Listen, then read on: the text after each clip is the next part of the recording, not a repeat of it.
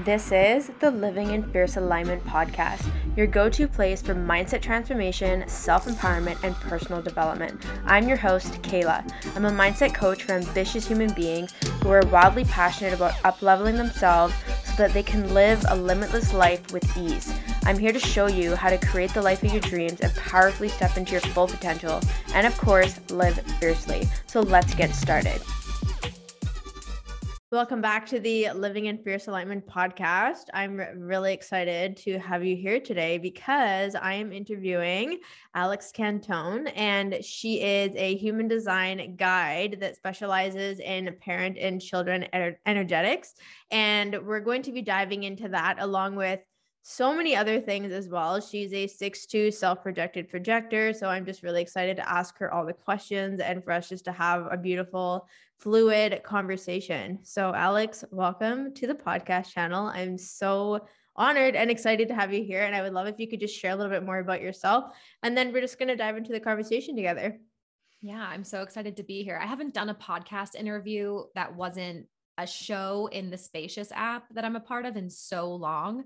So it's really fun to actually be getting interviewed again. I really, I really enjoy this. So thanks for inviting me to do this. Uh, yeah, six two self-projected projector, mostly specializing and re-emerging back into the human design parenting field, child energetics. It's sort of my one true love that, as we were talking about before we hopped onto the recording, that can't seem to escape me and I've just been on such a fun journey. So I'm excited to be here and talk about all the things and just see what comes up. Yes. Oh my gosh. So Alex and I got connected because she is joining and collaborating with Eden's team. And obviously, I'm sure that I'm also on Eden's team. And so there's going to be some really amazing things coming out. That's all I'm going to say.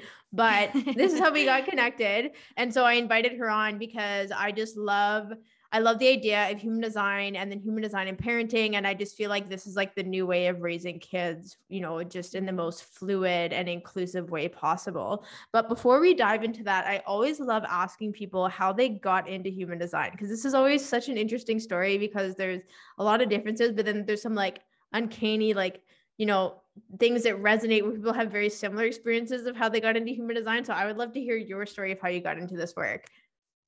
Yeah, I was, I had a rough 20s, I'm going to say. Like it, my 20s were just pretty rough. They've been pretty rough. Um, I'm now almost 30, so I'm I'm creeping away from my 20s, but I would say that I always had a hard time understanding how people could just be happy, how people could be like fulfilled and satisfied with life.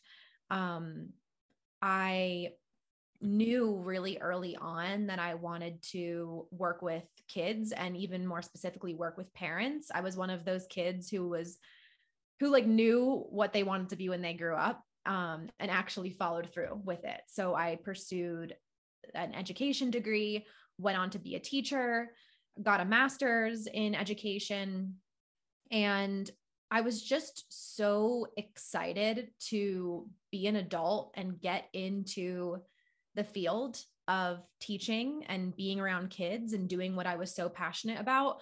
But I just found that life sort of kept getting in the way and it was my my mental health and my own connection to myself that was making me feel really unfulfilled in the environments that I was choosing to be in because I don't think I was choosing the correct environments to my for myself. So I was always sort of just one of those people who was like asking questions and seeking more and wanting to know more and would have stumbled upon human design at some point in my life. I'm convinced like it could not have possibly I could not have possibly missed it. Um because I was always seeking and searching and as it does for many people, it sort of started with astrology and what does it mean that I'm a Cancer sun and a Pisces moon and a Pisces rising? And like, what does that mean? And then, um, what about yoga and meditation and spirituality and self help books and all of these things? And I was just going down this rabbit hole of self development and self growth and inquiry. And one thing led to another and you're you know listening to one of those self-help podcasts and someone mentions human design and i was like what is this human design thing is it astrology on crack like let me figure out what this means Um, um, definitely thought that I was a manifesting generator, as many projectors do when they're looking into the system, and found out I was a projector. And then immediately felt this sense of relief, followed by this sense of like, oh, being a projector sounds so like me, but also so hard because I feel so far away from it. And I went after becoming the perfect projector for a couple of years until I found myself in, I would say, a healthy relationship with human design. And I think that that's something that I would be so interesting for us to talk about too, because I'd love to hear from you, like what, how your relationship with human design has evolved, because that's something I've been thinking about as I've um, gotten to know human design more over the years is, you know, we kind of started off on this path where it was like, let me be perfect for you and using it as this prescription and taking the chart and being like, I'm going to be this chart and I'm going to be it as good as fucking possible into realizing that human design is nothing but a supplement that enhances who I already am. And the language and the insight that it gives me allows me to see how to step into that highest potential just through understanding what is most aligned for me. So rather than being like, this is Bible, this is rule, it's now just like, let me take this little tincture and enhance my ability to make decisions and enhance my ability to choose the right environment for me and just enhance what is already inherently such a part of me. So finding human design was a very different Alex than Alex, who is currently in relationship with human design, which feels a lot more evolved and why we talk about there being, you know, like a seven year deconditioning process and having to really go through it. And it's not just about taking it and then running with it and knowing how to do all the things. It's about using it as a lifelong inquiry tool that allows you to get closer to being an integrated and fulfilled human being. That was such a beautiful tangent. I was like sitting here, like watching her on the screen, and I was just like nodding and nodding and nodding for like three minutes straight. And I was like, ooh, this concept of healthy relationship with human design, like that really hit me in the feels. And I love that you brought that up. And I really love this emphasis on you know, I'm going to be the air quotes perfect projector, like, or even just anyone becoming like seriously prematurely married to their chart as if it is like a permanent commitment and like rigidity. You know what I mean? And it's interesting because I only really started studying human design in March of 2021. So it's mm. literally just been over a year. It hasn't been that long for me, but as a six two, when I found it, I just went like fucking deep. Mm-hmm. And so I really love what you're sharing is just like who you were when you found human design is not the same as like who you are now and like who you're evolving into continually. So I'm curious, how long have you been into human design like when you first discovered it? Because I'm sharing like I've literally only been doing this for over a year, which surprises people when I tell them that. Yeah. And I don't think that it's like, oh, if you've only been in it for a year, you can only know a certain amount, but there is something to say about moving from that first couple of years into like the lived experience where something clicks and it's like, whoa. And I bet that because you found it when you did, you've had access to so many more tools and resources than what I had when I discovered it, I think in like 2017 or 2018, where there's crickets on Instagram, like no training programs, Jovian or Human Design America, you know, no one was even had even come out with a training or anything yet. Um, it was all access to self study materials unless you were going to go down the ID IH IDH IHDS. I don't even know the what International called, Human Design yeah, School. Yeah. yeah, yeah. I never even went down that path because I just was so interested in the self-study route that um, I've never been like classically trained in anything or certified in anything, which is fine for me. But yeah, so I think it was like 2017, 2018 that I discovered it. And to be honest, it was so overwhelming. And I'd love to almost like put myself back into the shoes of who I was when I first discovered it, because I remember trying to explain it to my generator roommate at the time. And she was an emotional generator. And I, I was like, and you are like this because you're this. And it was like month one into learning about it. I'm like, I don't even get the language yet to be able to translate it to someone else. So I was really, really, of course, as a projector, I'm like, I have something that people need and want from me, and going after all of my friends and family members and being like, you're this, you're that, you're this, you're that. And then being like, uh, I, I don't get it. Like, I don't understand. So it was almost like, and at being a 3-2 at the time right? Like through that trial and error and just like being really messy and feeling really bitter after i would try to guide people which was essentially not guiding it was just telling other people what to do and who they were supposed to be and then feeling super bitter about it because no one was listening and then stepping back and being like i have no idea what i'm talking about. So then i just went on this deep dive and I'm sure, as you know, as a two line in the body, it's like, let me hide away and get into my little space and like consume the shit out of everything that I can because I want to get to know the language that I can begin to translate it to other people. So then my goal became to learn it so well that I would not just have to regurgitate it, but I would actually be able to translate it in practical and easily digestible concepts for people to understand because I I could see that the amount of time that I wanted to dedicate to learning about the system was not going to be something that everyone would want to do. So to sit in front of my friend and go, you're a sacral generator and it means all of these things meant nothing to her. But if I was like, hey, does it feel better when you move through, you know, decisions with your gut versus your head? And they're like, yeah, it does. Like, cool because I just saw you do that before and that was awesome. And I'm like, wow, that felt so like such a more successful and fulfilling conversation than being like, you're this, so you need to do that. And if you don't do this, it's incorrect. And um, yeah, I so I around that time, I just I spent about a year sort of coveted in my own little space. I would literally go into my closet and study and then like read the books until I fell asleep and then it wasn't until I think 2018, maybe October, November, December, it was somewhere around that time I went had a really really hard personal life experience around that time. And then I was like, I'm changing my life. And that's when I went on to Instagram. And that's when I created what is now my Instagram account. And it started as an account called the Conscious Parent Guide. I wasn't talking about human design yet um, I had to muster up the confidence. It still took me like five more months until I actually was confident enough to talk about human design. So I studied it a lot before I even talked about it because, again, there was no one on Instagram talking about human design. So it was like, if I'm not if I don't know it really well, then who am I to do this?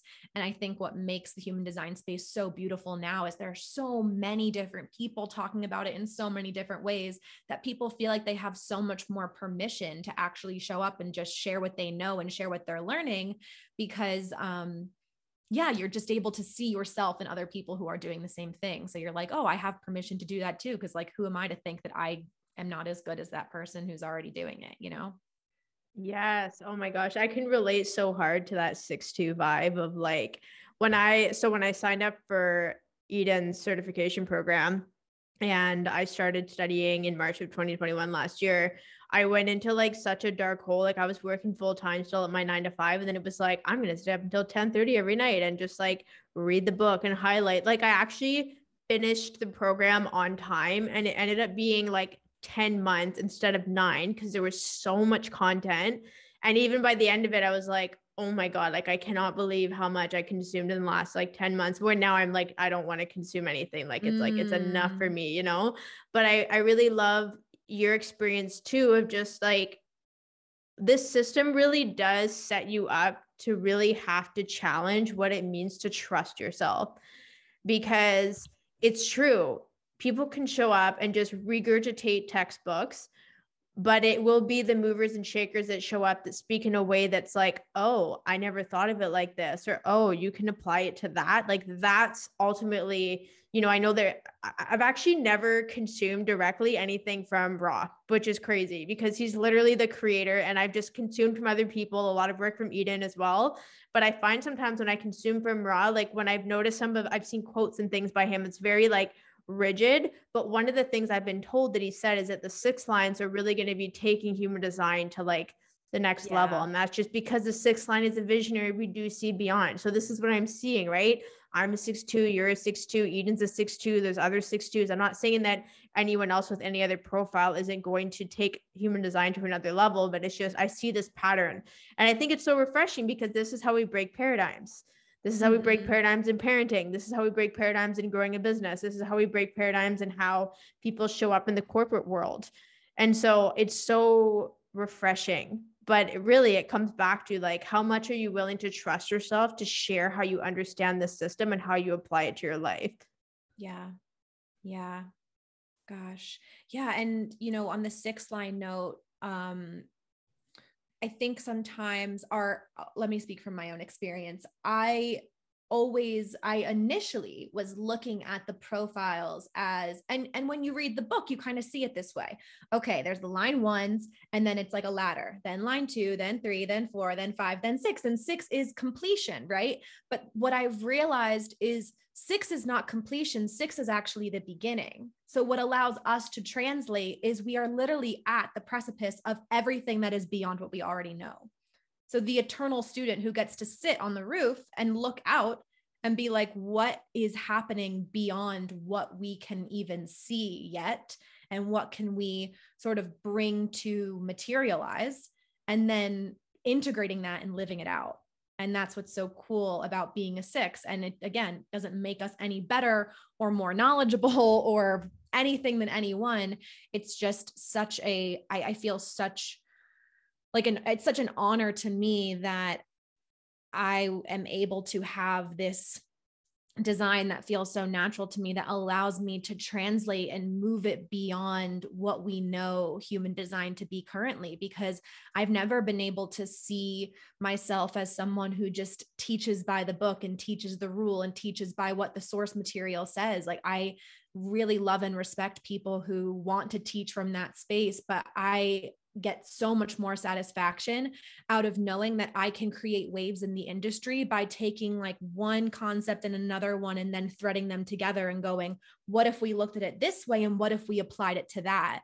And that's why I love zoning in on the you know hd parenting space ch- child space because that allows me to take my practical experience from what i call my previous life which is being a teacher and being a child um, development specialist and then taking my love for just energy and personal development and self-empowerment and really just those this equipment that allows us to love and trust and know ourselves and being like what if we mash them together and set the future generations up for doing this in such an integrated way that it doesn't have to be taught anymore. So we don't have to be you know like parenting these kids into their 20s who are like, well, I'm going to go learn human design now. Like, I think that human design, at least not even just as a system, but as a way of life, like as a lifestyle, has the potential to become so integrated in so many of us that we just raise integrated children, that we just become integrated beings, that you no longer have to go, well, what does it mean if I have an undefined sacral and what should I do in this situation? Like to embody it, to be a living, breathing expression of it through that self integration is the ultimate, again, to go to the sixth line, the ultimate role model, to be the living, breathing example of who you came here to be. And I just think that that's what gets me all fired up. I'm like the potential that we have. Oh my god, yes. seeing the potential. literally just about to say that is such a projector move. Like six six line on top of being a projector, like you just fucking see through walls. You know what I mean? Like literally. Mm. So I love that. I would actually love. It was so funny before we hit record. I always have a little chat with people, and uh, I was talking to Alex about how she got into human design and parenting, and then I was like, "Oh yeah, like how many kids do you have?" And she's like, I don't have any kids. And I was like, what? And we got into this great conversation because I've also really been curious about the application of human design with kids. And like, I have friends who are now getting into human design who have kids. And I'm like, oh my God, like this, this, and this with your kid. But then I've been like really self conscious, like, well, I don't have any kids yet. I have cats. They're both reflectors. So, I mean, that's pretty straightforward. It doesn't count, you know? But I would love if you can share your experience of obviously you shared your teaching background and I actually have a teaching background too, which I think is so funny. So um just kind of like similarities there. Anyways, small tangent, but I would love to hear how you started to discover your genius. And we talked about this two line experience too of like not really seeing it, but other people mm. are calling mm. it out, right? Of how you brought together human design, parenting, and children and energetics and all of those good things. Yeah. Well, this is actually, I'll start kind of from the beginning and do my little self projected thing because I feel like this is going to be really good for other projectors to hear of like how I got called into the process each step of the way, especially projectors who are two lines.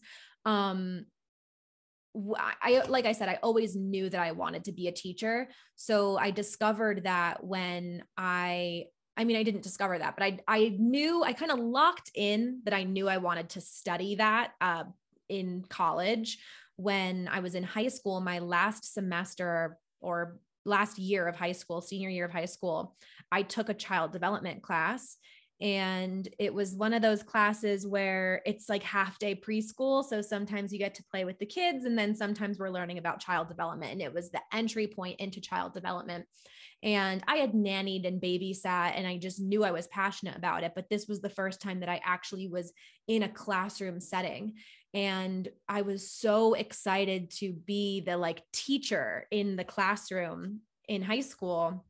Um and the teacher actually this was my first experience of being called out because i was one of those people who i went to the guidance counselor and i was like i know that i want to you know I, I, like kids and i like this and i like working with kids but i just don't know if i like can be a teacher. I was very doubtful of what i was able to do because my guidance counselor who wasn't a great guidance counselor definitely did not see me or recognize my talents or give a shit about me was like yeah your grades just you know they're not up to par like I don't see you excelling in any area. It just there was nothing and she wasn't wrong. Like I I was not excelling in any subject. There was not one subject that you would look at and go, "Well, it seems like you're always doing really well in, you know, your English classes." It was like just coasting along and really not feeling passionate about anything until I took this child development course and it was like the world opened up to me and suddenly I saw, "Oh, this thing that I really love to do outside of school, which is playing with my you know little cousins or like babysitting or whatever is something that actually might be able to translate into a career. And this teacher was like you would be such a great teacher. You you really would. So i was able to go to my guidance counselor and be like miss uh Dalia said that I was, you know, would be would make a great teacher and maybe I should go and do this. And she was like, "Well, okay, like if you can get into a teaching school." She was so discouraging, it was awful. Um, but I ended up getting into college, pursuing a teaching degree. And once I went through, fast forward four years, um, getting into my first role, which was just being an aide in the classroom. And if you you were a teacher, so you know that you don't like normally immediately get a teaching job, especially if you're in a public school. It takes some time to actually establish yourself as a name or whatever. I mean, that's how it was in the state that I was living in at the time. Um, and I was my aunt, she helped me get a or she she got my foot in the door i'll say at a school that she worked at which was a really really lovely school. And i was an aide for a child in a classroom of students with disabilities and i was 1 month in to being an aide.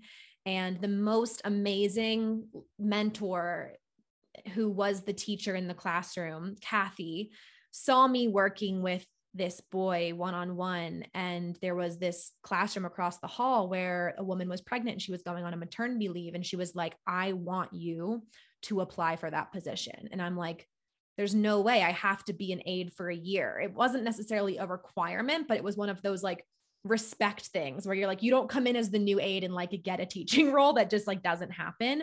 But she was, she had so much, um, kind of like skin in the game in that school district because she was such a well-known teacher and was older and had worked there for many many years. So she had a conversation with the principal of the school and was like if you don't uh, consider Alex for this role you'd really be missing out on an opportunity to nurture a really like potentially amazing teacher. And that was the first time that I felt so seen and recognized for what I was good at. And I'm like getting choked up as I'm talking about it because it was just to be um sort of discouraged by the school system myself my whole entire career as a student was so hard and then being thrown into this career path that I was so excited to be in and like wanted to prove myself so badly, but really could just do nothing more but do what was naturally coming to me as like this aid and this helper for this child. It just i was so in my element and i remember feeling in my element for the first time that i forgot about proving anything to anyone and i just wanted to show up for work every day and i was so hungry for how to support him better and it was actually quite sad because i got the job and then i had to leave this the the boy who I had been working with but then I got my friend the job and she went into that position but um that was the first time that I felt really, really seen and recognized. And it just sort of snowballed from there. So I got that job. I was a full time grad student at the time. Uh, I was sort of catapulted into this full time job. So my hours were nuts. So, talking on a personal level, as much as I was like, quote unquote, thriving in my career path and had gotten this job really early on, and that was something that so many people my age at 23 would have like killed to have a a full-time teaching position in a public school setting that was a um, blue ribbon school like such an amazing well-known school um, i was struggling so much on the mental emotional side of things because i'm still this like immature young 20 year old uh, who's partying and going out and drinking and doing drugs and still like living my fun party girl social life, but then having all of these responsibilities of grad school and full time teacher. And it felt like I just had to become an adult so fast, but then like was also still recovering from co- just coming out of college and everything was just moving so quickly. And I think that's important to mention because it was like, my mental, emotional, spiritual well being was declining as my career was on this uprise. And I got to this point where I had to make a decision between one or the other. It was like, you can keep pursuing this role as a teacher and going down this path but like you also see that the deeper you get into it the less fulfilled and connected you feel to both the job and yourself. And it got to the point where i think i was so burnt out and was so overwhelmed by feeling like the school system that i was in the priority wasn't creating differentiated opportunities for learning and development and growth which was what i was most passionate about like coming up with individual lessons for kids. And then you're thrown into a classroom of 30 kids and you just can't do that anymore. And i'm like i don't like again such a projector thing. I hate not being able to work one on one with my students you know it the the environment was no longer aligned for me as i was continuously thrown into all of these different roles because i was suddenly used as this like guinea pig who's they started throwing me go in this classroom. Why don't you try this thing? Why don't you try this role? And it was like i'm collecting all of the information and all of the knowledge i possibly can but i'm so in over my head and i haven't even given myself space to grow up yet.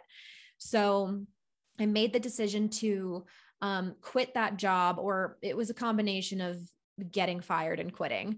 Um, I did not comply to the expectations and rules that people had for me ever. And that made it really hard to have a boss.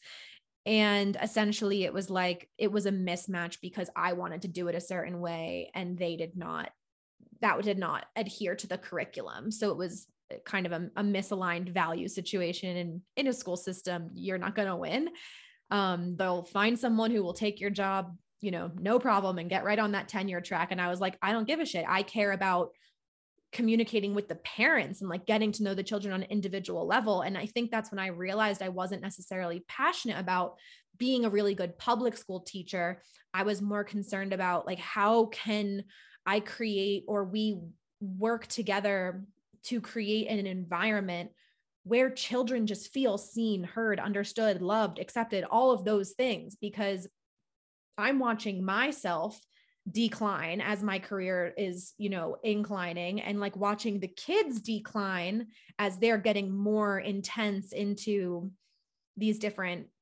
curriculums and stuff. And I'm like, something isn't aligned here, where the more expectations we put on people, the less connected they are to themselves. So I started to like pull some I, started to see some things and there was this missing piece in the middle. There was this gray area and i didn't know what to fill it with.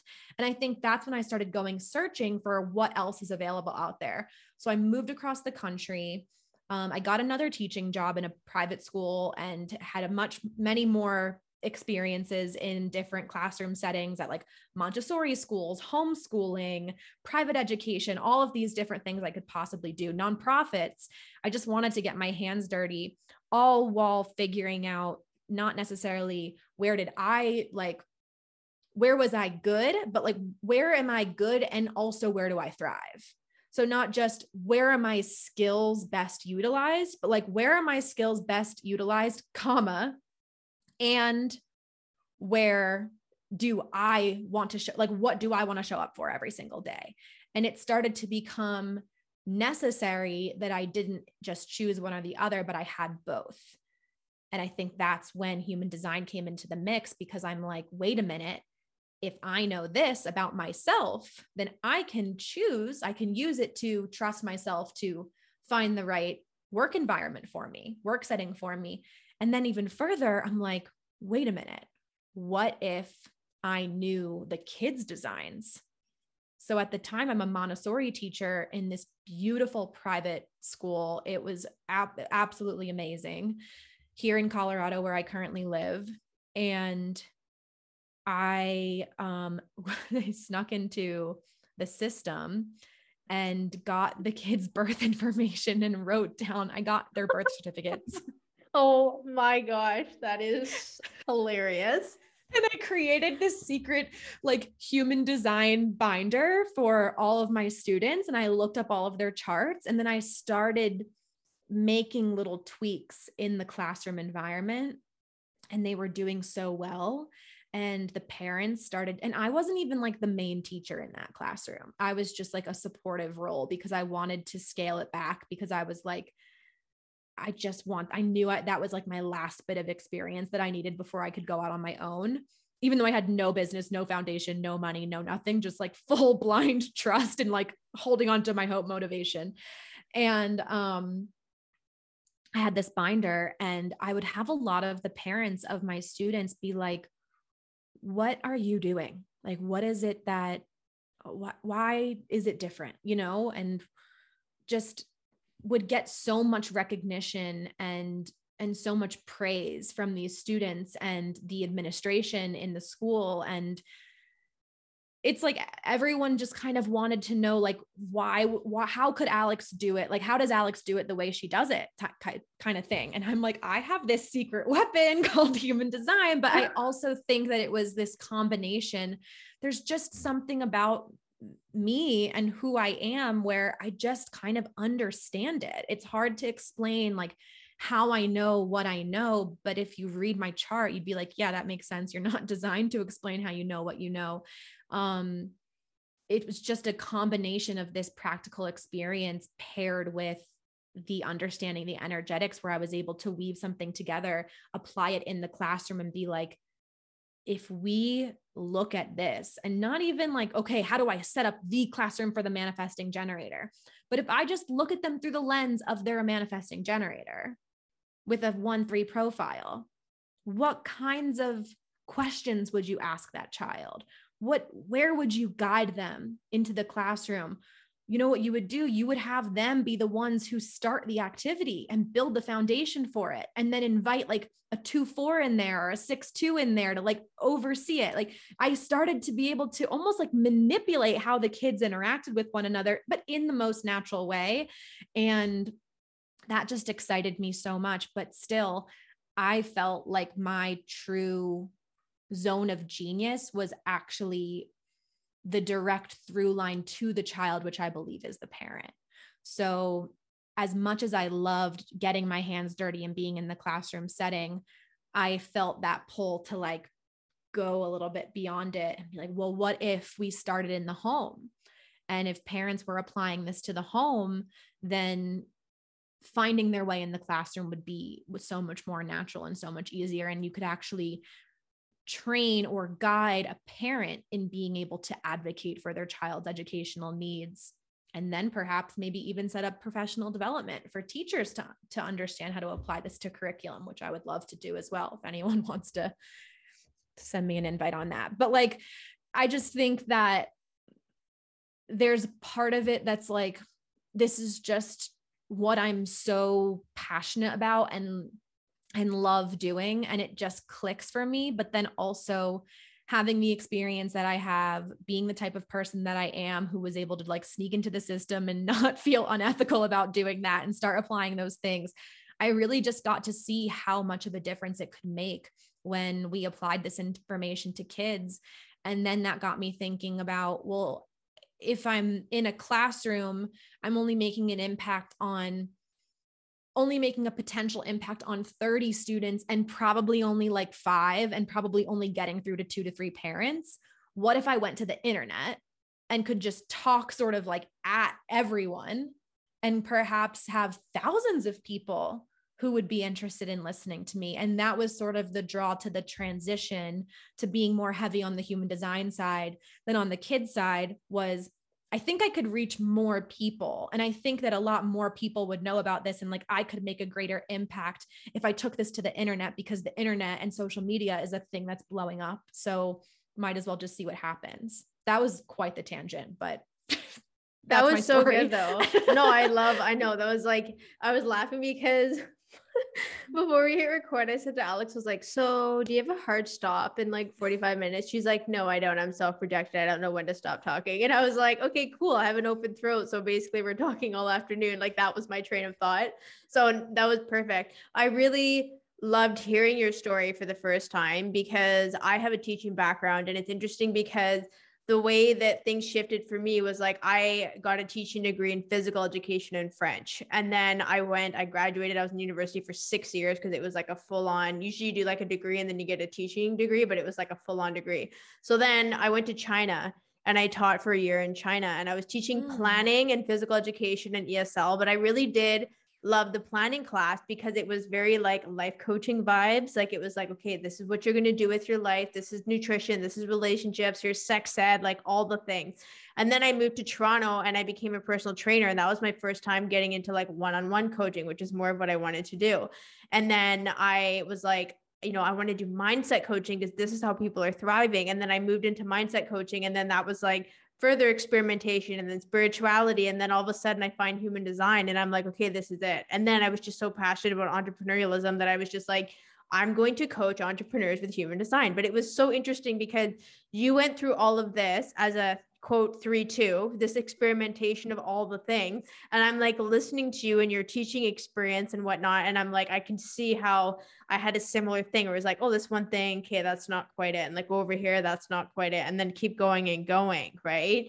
So it was really cool to hear that. And i really love that you know it's it's understanding things on a deeper level. Like you know we had this conversation around like what's it like not having kids but being someone that can really coach and know how to work with kids you know what i mean like it's not just about being a parent it's about really understanding like cognitively like underlie like underlying the energetics and children are so tapped in you know what i mean mm-hmm. so i really mm-hmm. love that you know that never stopped you like it was just this deep passion of like wanting to support children like having relationships and i really love that the more you got into what you were doing the more you were recognized because this is like it is such a projector thing. Obviously every type wants to be recognized but i mean like i my boyfriend's a six three projector splenic projector and i'm hearing him in you the way that you start to position yourself in the right environment. He has an undefined g center. Yours is defined obviously but mm-hmm. you go into the right environment and then you start to be recognized and then you, it's like you continue to set your standards to okay this is what i'm doing. This is what interests me. This is where i'm thriving and being supported with sustainability because you were talking about how there's a difference between being good at something but not thriving in it because it's not supportive and it just i love that you stayed committed to that and then you continue to just go down the path and then you you you started to make a bigger impact and i think that that's really important for projectors to know is that it's not just about recognition it's about being recognized in an environment where you get to be sustainable with your zone of genius. That's what yeah. fucking matters, right? So yeah. I really heard that in your sharing. I was like listening very intently, and there's like these themes and things that come up for me. So I just wanted to share that. Oh, thank you for saying that because on that note, I think that's something that I as a projector have been caught up in and have really given myself space to fine tune what my relationship is to the strategy of waiting for the invitation is moving through it initially in this way where it was like, well, let me find myself around people who like me and environments that are good for me and everything like me, me, me, me, me, but about whether or not someone likes me or someone wants me.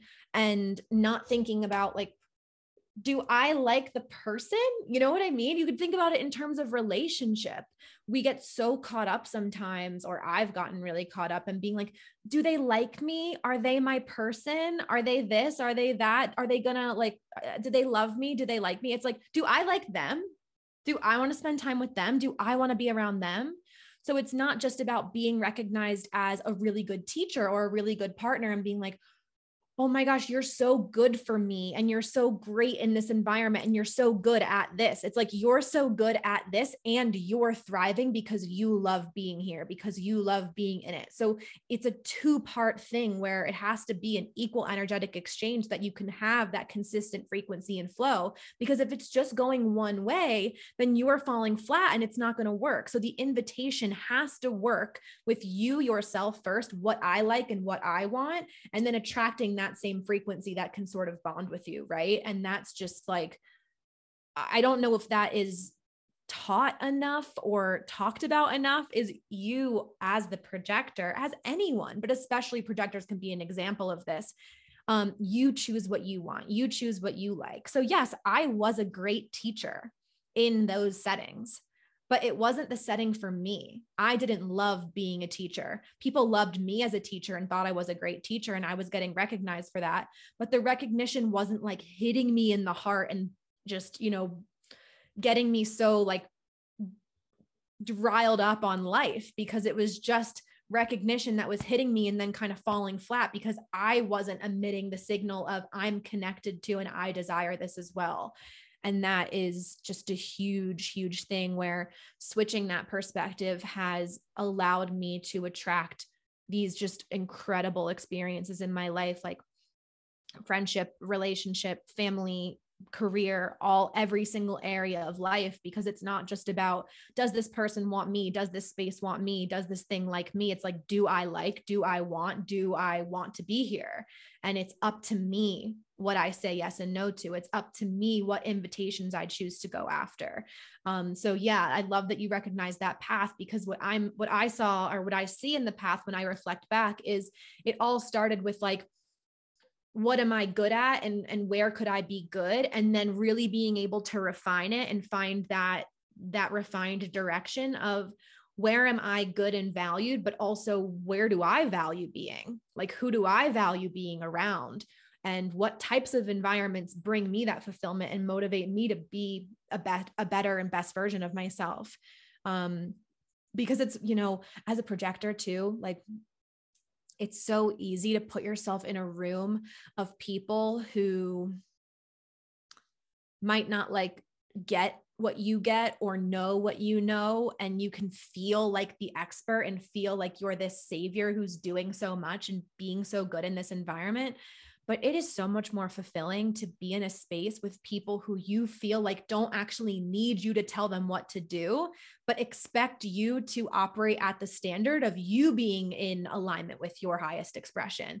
That is the ultimate recognition to me, is when I'm able to step into valuing and recognizing myself for what I can do because people expect me to be operating at my highest potential. And that's like the huge switch from, oh, let me just, you know, guide and help and support other people that's like sure that's it's not really being a projector it's just putting on sort of that like savior complex of i'm here to be of service to other people and then stepping into that these people expect me to be the best version of myself so i'm going to show up and be that person and those are the only types of relationships and environments that i want to be in because that's where i feel so recognized because i'm challenged to operate as nothing else but myself. I have no other choice. And like that's a challenge for me. So if you're not, if it's not a little bit challenging and uncomfortable, it's probably not the right setting because if you're just sort of relaxing into it and you're like, I'm guiding, I'm helping, I'm saving, but like, yeah, are you helping yourself? And that path for me was this path to go from who can I impress to am I impressed with my own life experience? Like, can I look at what I've made and what I have right now and be really proud of it because I know that I'm doing it for me versus I'm doing it because everyone thinks I'm really good at something. And it's just like the ultimate empowerment in being in my own design. Yes. Oh my gosh, I really love to hear I love like I love to hear how aligned you are with being self-projected and like obviously that whole tangent was a very self-projected like monologue of like this is my experience like this is how i identify and one of the things i really love is like obviously you know you can see in my chart like i only have my g and my sacral defined and my g center is very activated and so i yeah. really noticed even when i i feel like there's this assumption that even if you have a defined g center that you kind of get this like you know grab 200 go past whatever jail because oh you're you're you're like unaffected by your environment like you know who the fuck you are you know where you're going and so on. But what i notice is that whether you have a defined g or not it does matter what your environment is because yeah. like you and I if we go into an environment that is not aligned with for me as a sacral being it doesn't bring me joy. I don't enjoy what I'm doing. I'm not going to magnetize the best opportunities for myself Mm-hmm. Right. And then for you, like you're talking about this, like, where am I really going to be recognized for just who I am at the highest expectation of myself? Like, that's where you're going to thrive. It's not just you're a really great teacher and we love you so much. Like, you're doing so awesome. You know what I mean? Which is just not really like fulfilling. And it's so interesting because you asked me earlier in the conversation like what it's been like for me discovering human design and then being a six two i recently am in the process of like letting go of a job that i did for over two years where i was really good at what i was doing. I was interviewing people i was creating content i was just really fucking good at it. Not satisfied literally not satisfied anymore. So why like why would i stick around? Sure i get paid and so on but it just that's an example of it wasn't the right environment for me to go and and use my creative energy.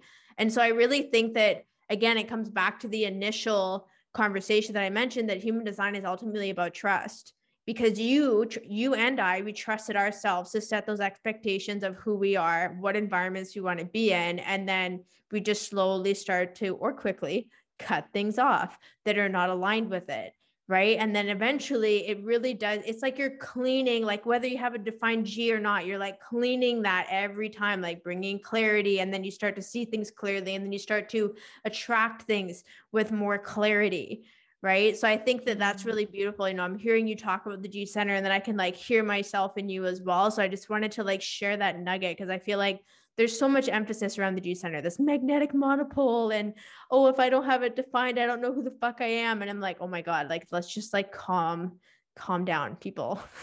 yeah, no, I love that. I love that. And I think that's that's something that's really confused me because I was told like, oh, you have a defined G, so you know who you are. You don't have to worry about that. I'm like, yeah, but look at my chart. Like I'm so open. I don't, it's not that I don't I've I've always I will say I've always been me. I've always known in a sense who I am, where I'm going. The path has always been very clear to me or at least like the the direction. I'll say not the not the path. The direction has always been very clear, but it's like the path and the the steps that I've had to narrow down the lens on, if that makes sense. Like the ability to go, okay, well, there's this direction, there's this way that I'm heading, but what's my way?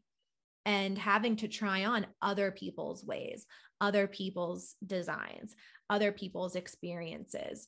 And I don't know what the experience is like of someone having an undefined G, but I do wonder when people are like, I don't know who I am. I don't know what I want. I don't know what is my identity. And I'm like, I don't know if that's true. Like, I don't know if it's all, if it all lives right there. I will say that um, something that I do notice is as someone who's self projected, if I don't tell the truth, like if I'm not telling the truth and being truthful, I will get sick. Or at this point, it just like barfs out of me. Like I cannot hide anything. I could never lie and pull a fast one on someone. You'll you'll always know exactly how I feel because I just need to be honest and that's such uh, that's something that is like one of my top values is just have being honest with people, being honest in conversation, being honest in relationship. Like I'm a lot less concerned with hurting someone's feelings by definition. Um to me, it's more important to be like, this is what's coming up for me. This is where I'm at. This is how I'm feeling. And as far as the identity piece goes, it's not like I'm like, I've always known exactly what I want to do and how I'm going to do it. I think the how piece is always going to be the mystery. And that's something that both defined and undefined G's can re- resonate with and connect on is yeah, maybe us as defined have a little bit of a clearer understanding of um, that direction and that identity and that relationship to life experience. But we're still not these like, we're not going to crack the code on how any quicker than anyone else. The how is never clear. Um, but the ability to tap in and be like, this is my clear line of sight. How I've kind of described it is I, I consider people with defined G centers like you have your tracks and you have your train and you're you get on the train and you're always on the train kind of like always moving on you know at that speed on the train it might slow down it might stop it might you but you never know where it's going but you're on the train whereas the people with undefined g's are the ones who are like getting off playing in the field around the train getting back on another train like where i'm always on like the a train and the undefined g's are like trying on all of the different trains or like playing in the fields in between and just trying on different experiences. And it doesn't mean you don't know where you're going or what you're doing. It just means you actually have an infinite amount of options presented to you.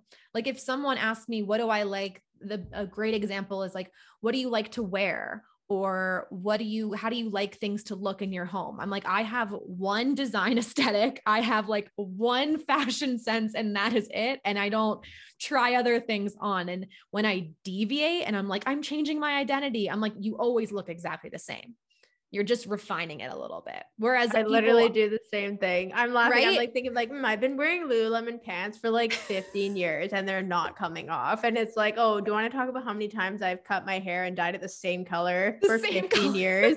Like, yeah. Oh, I, I, cut it short, Kehla. It looks the same. It's mm-hmm, just shorter. I'm like, mm-hmm. but it's shorter. Look at it. You know, it's just that is so funny. They're like, you went like three colors away from your natural hair color. And now yeah, I'm, and you're like, whoa, yeah. look at this. And people are like, are you serious? and I stopped, I stopped dyeing my hair this year or like the last, I haven't dyed it in maybe nine months. And to me, it's like the biggest deal in the world. I'm like, I don't dye my hair anymore. And they're like, you've always been blonde. Like there's nothing, there's nothing different. You're just still blonde. And I'm like, yeah, but it's a dark blonde. It's my natural blonde. And it's, you know, we make these changes. And I think for us, when it comes to defined identity center people making changes, it's like when we make a change, it's that change that gets us closer and closer and closer to the center of self. Whereas the undefined identity center people are like making the like getting, you know, a whole new wardrobe and trying a whole new sense of style on. And that doesn't mean they're not getting closer to self, but when they're trying on all of these different identities and grasping for different things, that's actually what gets them closer. So it's like reaching out where we're kind of like reaching within. And each way gets us to the same path or the similar path. It's just the way in which we go about it is so different, which is what makes it really fun. I love that. You know what? One thing I really want to ask you is because you mentioned at the beginning of our conversation how when you first discovered human design, you thought you were a Manny Gen, and then you found out you're a projector, and there was like mm-hmm. this bit of distraught, like, oh fuck, you know, because there's just there's this stigma stereotype everybody wants to be Manny Gen because you think you have all the things you've got the throat definition and the sacral yeah. and so on and it's like yes yes but also it just when we self reject there's never going to be a happy ending right so mm-hmm. i'm really curious if you can share your your journey of like when you first discovered you were a self-projected projector like what did that mean for you and what were some of the biggest changes that you had to make in your life in order to thrive Mm, that's such a good question. I didn't understand. I really started at the baseline of what does it mean to be a projector. And I couldn't really understand my authority until maybe the last year. Um, I knew I was using it and things were happening, but I couldn't track the pattern until recently and couldn't see what was actually happening until recently because when you read about being a self-projected projector the thing that everyone says is and i make jokes about it too and i i said this to you in the beginning before we started recording it's like well you just have to talk it out. You just have to let yourself talk. You just have to let yourself go. And it's no mystery that self projectors are talkers and that we self project. So our identity shines through our voice because we have that direct connection to throat. But then there's also all of the nuances of how does your identity center connect to your throat? Like that's going to flavor how you project your identity, right? How you project yourself. And um, the thing that was the biggest aha moment for me is I was talking to Kip Winslet, who is also a self projected projector. He's a four six self projected projector who's in his third life phase as a six line, which I think is just so cool and such an amazing example.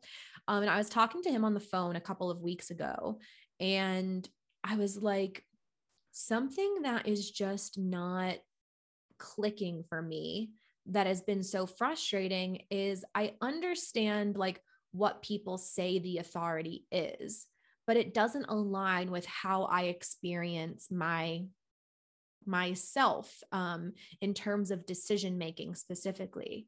So, in the beginning of my journey, I was like, oh, I have talking authority. And that's what someone called it. Just go to people who you trust and talk, talk, talk, talk, talk, and the clarity will come. And I was like, okay. And, you know, it helps to talk it out but not when I'm going in with an agenda. It's like Ra said something once that was just the the only line he really ever repeated for self projectors was trust the spontaneous utterances that come from your voice. So it's not about going after getting clarity. It's about going after living your life and being alive and then finding clarity through the connections that you make with the world and those around you. And again, I think it goes back to in the beginning, I was so caught up in like being that perfect projector and living my design in alignment that I forgot to live my life along the way. So, the biggest aha moment for me, I don't know if this is answering your question, but the biggest aha for me was is the reminder that I am constantly reminding myself of every single day, which is don't wake up in pursuit of living an aligned life, but like wake up and do things that make you feel connected to yourself. And that's when the clarity will come on what you're supposed to do next. And yes, the timeline might not be in coherence with what your mind is telling you you need to do to make money or be successful or find your purpose or like live your ideal life. But I've given myself a lot of time off recently and realized that I really hadn't been giving myself a break. And I was so like overloaded with information and data and have tos and shoulds and all of these things and just sort of released and was like, what if I just trusted that it was going to work out. And I go through these little spurts where I'm like, okay, I'm trying, I'm trying, I'm pushing, I'm pushing, I'm controlling. Now let me release and just live into my life. And I know myself, I know my design, which means that when I'm in a really good, nourishing conversation with someone, I'm going to walk away from that. Like, I'm going to walk away from this and have so many ideas that come from right now that I'm recognizing here, that come from talking to someone later and reflecting on it that come to talking to a friend tomorrow about it like it's these types of things where i get the clarity where i'm not going after controlling the outcome and controlling the energetic alignment and the like following the authority on something and trying to make something happen but just going where life is taking me and then letting it guide me into the next thing. I don't know if that answers your question, but I feel like that's my big aha is like you don't even have to try.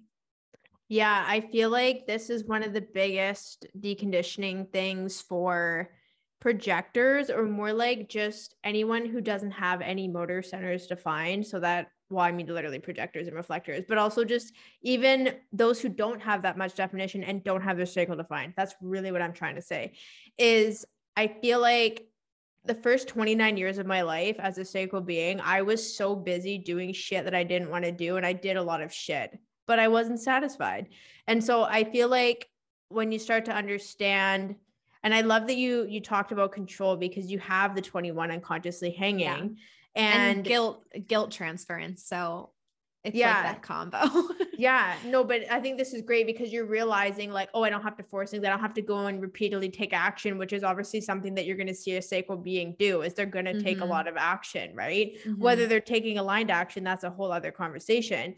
But I, I really love that because again, you know, here you are through your entire teaching career of like seeing what's best, seeing where the change needs to happen while simultaneously noticing okay what environments do i actually thrive in? Like what environments are my visions going to be appreciated so that i can guide rather than having to do all the fucking things right? Yeah. And i love like as an example and I like briefly mentioned this at the beginning of the episode how you know we're collaborating with Eden and we're all working on the same team just to give like a high level conversation of this all of us were on a call. There's six of us on a call, and Alex is the only one that's a projector. The rest of us are all sacral beings. And we're having this conversation. I remember sitting there and I was like listening about the plans and the things that we're going to create. And I'm like, this is so brilliant. Like you came on, you're like, okay, this is my vision. This is what I'm good at. This is how I thrive. And you, it's just like you really projected from a place of alignment what works. And we're all sitting there, and I'm like, this is crazy because the rest of us are all action takers, builders, and so on. So we're going to be like, oh, yeah, like we see this, like this is how we're going to create this thing together. And so we go and then we're going to go and take the action. Whereas I feel like in a quote typical setting, it's like, hey, everyone needs to do the same amount of work. How many things did you check off your list? You know what I mean? But it's like, that's just not the paradigm that we're creating when we're using human design.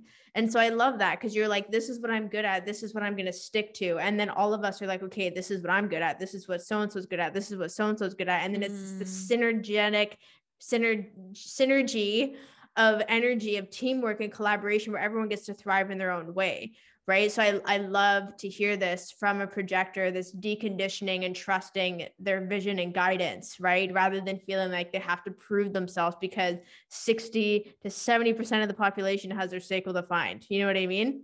Yeah.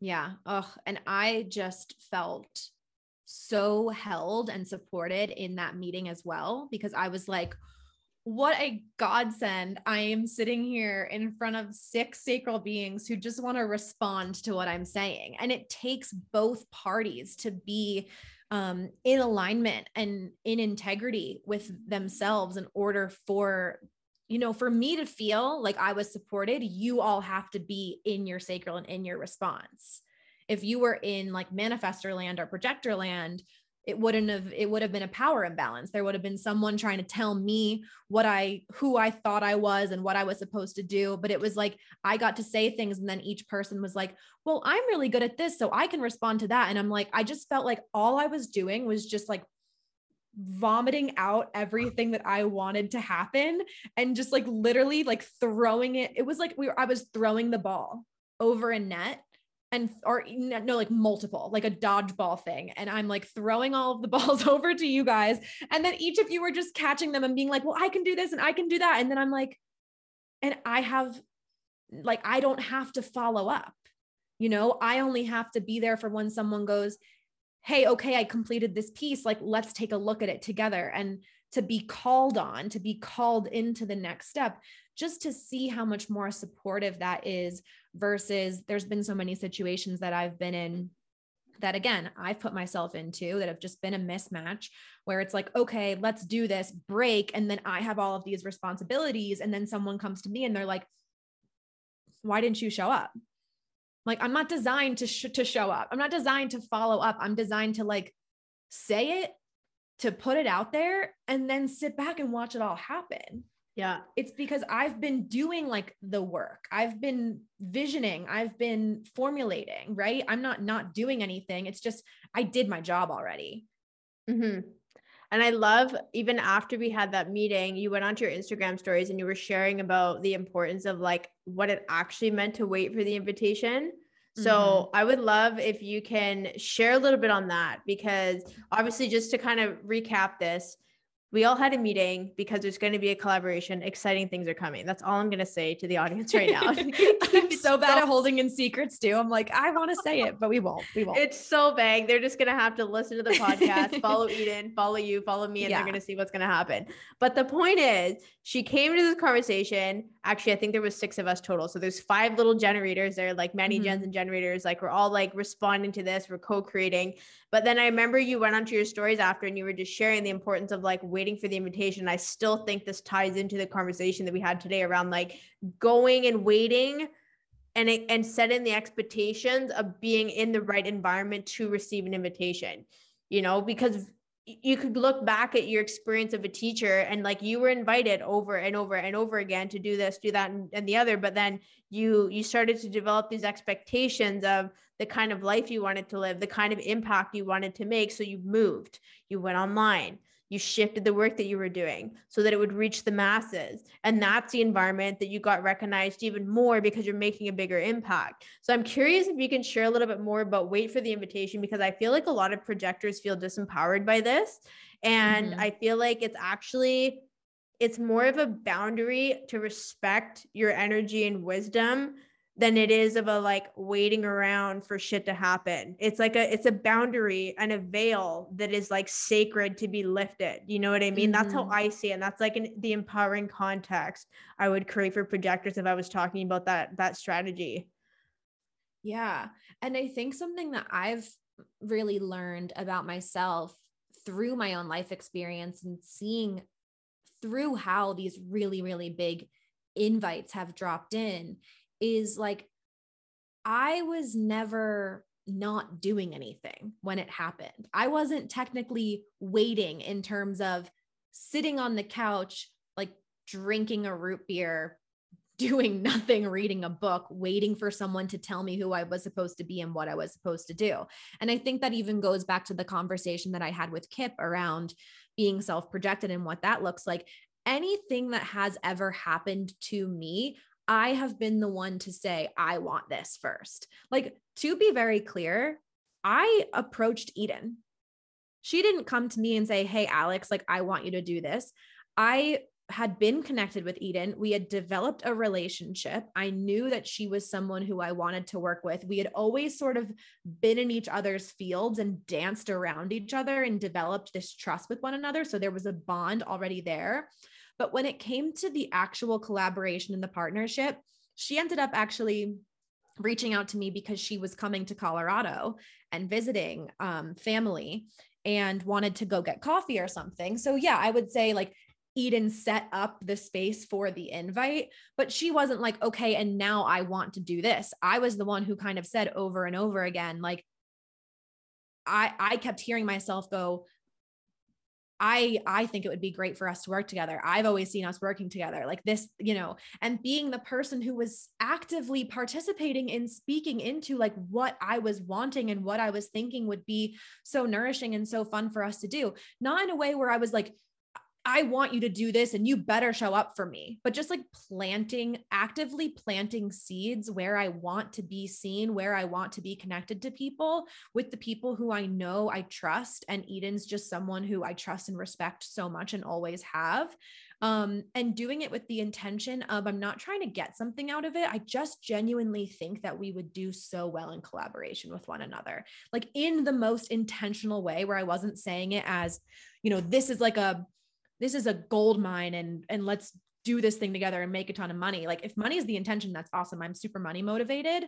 Um but i was also like you've built this awesome thing and gosh how cool would it be if like i could be a part of that or we could find a way to do that together. And um so i think when it comes to the energetics of waiting so often projectors we can get caught up in feeling like we're going to jinx ourselves out of the aligned invitations if we, God forbid, claim what we want and say what we want and do what we want. But like, I'll always make the first move on someone. And then sit back and see if they show up for me. Mm-hmm. So it's not like make the first move, pursue, pursue, pursue, pursue, but I will 1000% plant a seed and then see if they show up for me and keep showing up and keep showing up and keep showing up and like sit back and be like, I set the expectation, I set what I want. If this person keeps showing up for me, then cool, they get to be in my life. But if not, then like see you later. And um, again, that goes back to seeing yourself as the treat, seeing yourself as it's my choice the invitation isn't someone wants me. It's an opportunity to see if i want them if i want that thing. It's all it all comes back to do i want to be there? So once you take it from this disempowering of waiting for someone to give you permission to have and do what you want it's like saying what you want and then creating space for the opportunities to arrive and then going back into yourself and deciding if it's a fit for you. And that's when the invitation becomes like this oh it's not about I'm at mercy to what other people want me to be of service to. It's just a setup to protect my own energy because it is so precious because I do have not like so little to give, but the way that I am so efficient and effective and focused with the way that I do channel energy into things, I have to be so super careful about what I'm investing in that, of course, things have to come by invitation. Because if they didn't come by invitation, I'd be so overwhelmed that I wouldn't have the energy to channel it into what it is that I really want to be doing. So it serves to protect us more so than it does to limit us from actually getting what we want. And human design isn't to blame. It's like our own limiting beliefs that we enter the system with that leads us to be resentful of the system itself and be like, well, Ra said that setting up this invitation and, and the invitation actually sucks. Well, no, it's just your relationship to what that concept actually means as a whole. And if you flip it into something that's incredibly empowering, then you're going to have people knocking at your door waiting for you to say yes to their invitation. So they're actually waiting for you. You're not waiting for them. You're sitting there protecting yourself so that they're waiting for you to say yes to them. And that's what waiting for the invitation is it's waiting for someone to be ready to receive from you rather than you being like ready to have that thing. Like it's just so much more when I when I flip it on its head, suddenly I'm like, oh, I'm the best, but not in a way where I'm better than anyone else, but I'm just like, I'm so fucking great. Who wouldn't want that from me? And if they don't, then that's not a match. And that's such a wonderful thing because then that narrows down my pool of who I want to interact with and who I want to be around me. And it serves me so much more to treat this like this precious thing that I get to give out selectively than this thing that someone is like bringing to me and I have to savor it because I never know when I'm going to get another one. Um, clearly, I'm passionate about this piece of human design. Yeah, no, but I love it. and I have so much space for projectors because my boyfriend's a six three splenic projector and undefined G center. And like I have been working with him. Like, thankfully, he's super into human design. So I can have very deep human design conversations with him. But like, I've been helping him thrive in a corporate environment where the culture that he's dealing with right now is very toxic. And he's getting so much clarity on like what it actually means to be invited to share his wisdom and where he's not being recognized and where he has to set boundaries right and i'm like what are you mm-hmm. really going to tolerate like what do you really want that's like the big question that i've been asking him i was like are you doing what you want to be doing are you doing what you think you should be doing like what is it that you want and this has just suddenly caused this light bulb moment because then when you really ask yourself what is it do that I want. And he's not self projected, he's splenic authority. He's like, what is good for me? What is sustainable? What's going to bring me safety and security? What's healthy for my body? And then all of a sudden he decides from there, this is what I want. This is what I identify with. These are my boundaries. These are the invitations I'm willing to ex- accept. Right. So I really, I really love that because there is a disempowering context around waiting around and even for mm-hmm. generators something that i've talked about a lot for generators if not not enough people say it like this is that you're not just waiting to respond you're responding to your environment yes a lot of sacral beings and i say sacral beings because this includes manifesting generators we respond to our fucking ideas and then we go and we start taking action on ideas. I did this all last year and my business did not thrive whatsoever. I started to wait and respond to my environment. There'd be, an, I would have an idea. Like we talk I I I had an idea a couple months ago, Kehla, you should host a human design summit. Like how many people have you interviewed on your podcast? That'd be such a good idea. And I'm sitting there and I'm getting all excited. And then I'm like, where the fuck did this idea come from? And I was like, oh, it literally came from my head. Cool. I'm going to park it. You want to know what happened? Three weeks later, I got invited onto somebody else's summit. And I was like, there it is. Perfect. So that like with sacral beings you get an idea. Are you asking yourself am i responding to my idea? Am i responding to what i think will bring me joy or am i actually co-creating? Because the responding waiting to respond to co-create with your environment i'm constantly asking myself if i put a piece of content out go to launch something start an offer what am i what am i responding to in my environment? And i think i almost feel like that's the word the verbiage they should do because when i've said this to people they're like oh my god you know? So i'm saying this you're talking about boundaries and like deciding whether that invitation is going to be magnetic or not like these are like the nuances of strategies that don't get talked about because sometimes the content that we see in this in the online space is so like fucking surface level and just regurgitated you know mm-hmm, mm-hmm, mm-hmm. yeah and i think that has to there's this thing that i find that um i get along with generators on this level is that concept of readiness and I think so many of us don't give ourselves permission to step into this level of the awareness experiment because we don't feel like we're ready to be empowered. We don't feel like we are ready to, it's again, trust, right? The readiness is, am I ready to trust myself? And you're never ready because it's not, if you hold yourself to this expectation that responding to your environment or waiting for the invitation is going to get you exactly what you want in the way that you want and it's going to work out in a positive way, then no, you're never going to be ready because you're holding an unrealistic expectation to the outcome of something that you can't. And predict. that's the that's the agenda issue that you were talking about earlier. And also ready is a decision. Yeah. Yeah. Yeah. So oh my gosh. I loved our conversation today so much. And I knew that we were just going to chat for so long. I really loved your story. And just like, I, I'm so happy to have you as such an empowered, like self empowered, self projector mm. projector really share your story about being a projector. Cause like, I'm just sick and tired of like any disempowering contexts, languages, and so on that I see in the online space. Like, I just, I can't stand it. Cause like, I'm committed to just normalizing all entrepreneurial journeys or just really normalizing all experimentation with human design. I think that is something that I'm really passionate about. So I feel like we just painted that like so beautifully today. Mm, so yeah. Before before I wrap things up, I always ask this question to my interviewees. And what is what is a, the, a last wisdom nugget that you want to share with the audience before we wrap up our conversation today?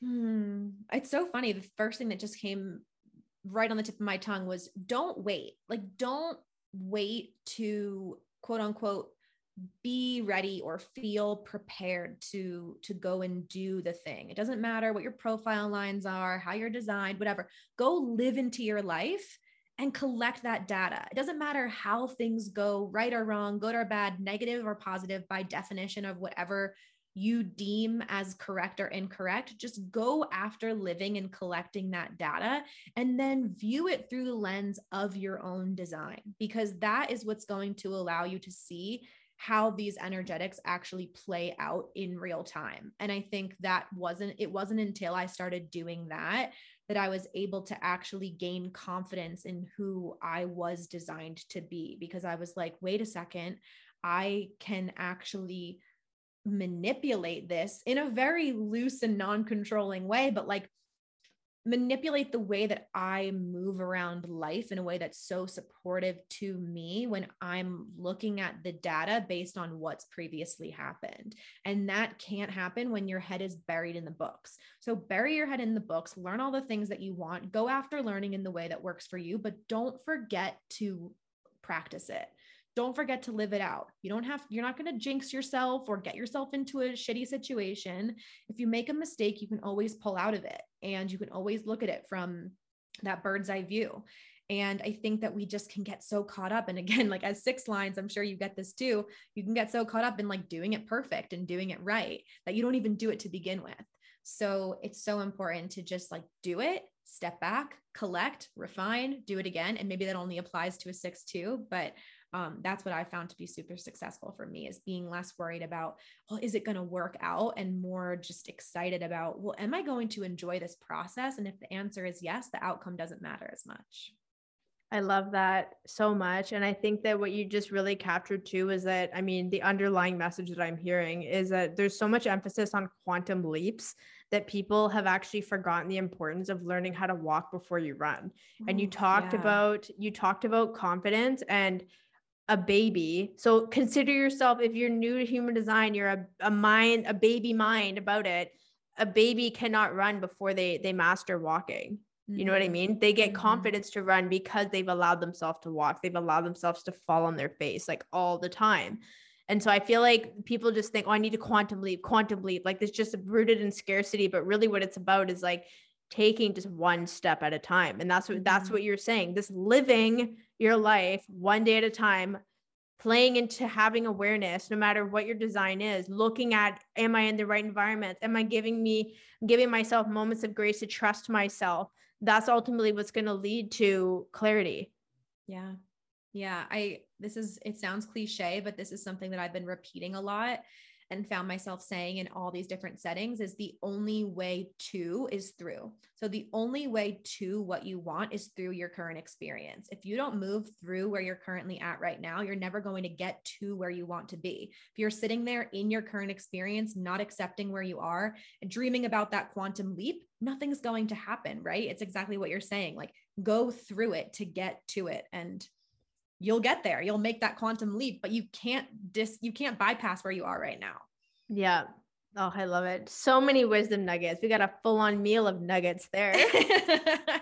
I love it. This was so fun. Yes. Can you please share with our audience where they can connect with you in the online space? Yeah, primarily Alex Cantone on Instagram, um, alexcantone.com, and that's pretty much it. That's awesome. I want to thank you for coming on today. I loved our conversation. It was like so nurturing and it was just it was so good. It was like pulsating of like wide vision back into specifics, like so many so many moving pieces. I really loved it. Yeah, it's so much fun. Thank you for having me because I just I get so much out of this being here and talking and getting the space held and being with someone who's like-minded. It's just so so so fun. Cool. So thank, thank you. you. Thank you. And I want to thank our listeners today. I hope you enjoyed today's conversation. And if you want to take a moment, share this on social media and tag us so that we can like be excited with you. That would be awesome. And please be sure to follow Alex on Instagram, check out her website, and also subscribe to the channel because there's going to be a lot more awesome episodes coming out. So thank you so much. And I'll chat with you in the next episode.